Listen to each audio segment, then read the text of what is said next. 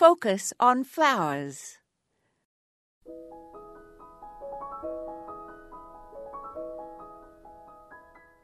Yesterday, on my way out to do an errand, I noticed a deer across the street.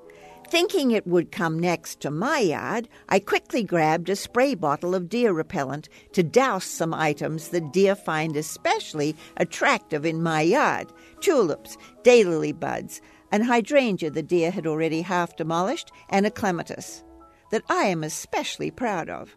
After spraying furiously and liberally, I walked to my porch to set the bottle down when I saw a spray bottle of deer repellent already sitting there.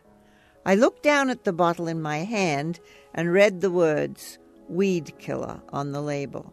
Realization dawned that I had, in my haste, stupidly picked up the wrong spray bottle. I rushed and grabbed the hose and hosed all of the aforementioned items with a steady stream of water.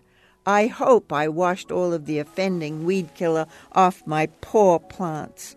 But who knows if I did or if the water just distributed it around. Time alone will tell. So much for 30 years of garden experience.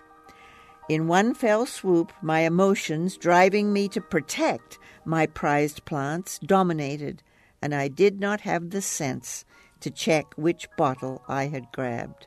I guarantee I won't make that same mistake again. This is Moya Andrews, and today we focused on a grave mistake.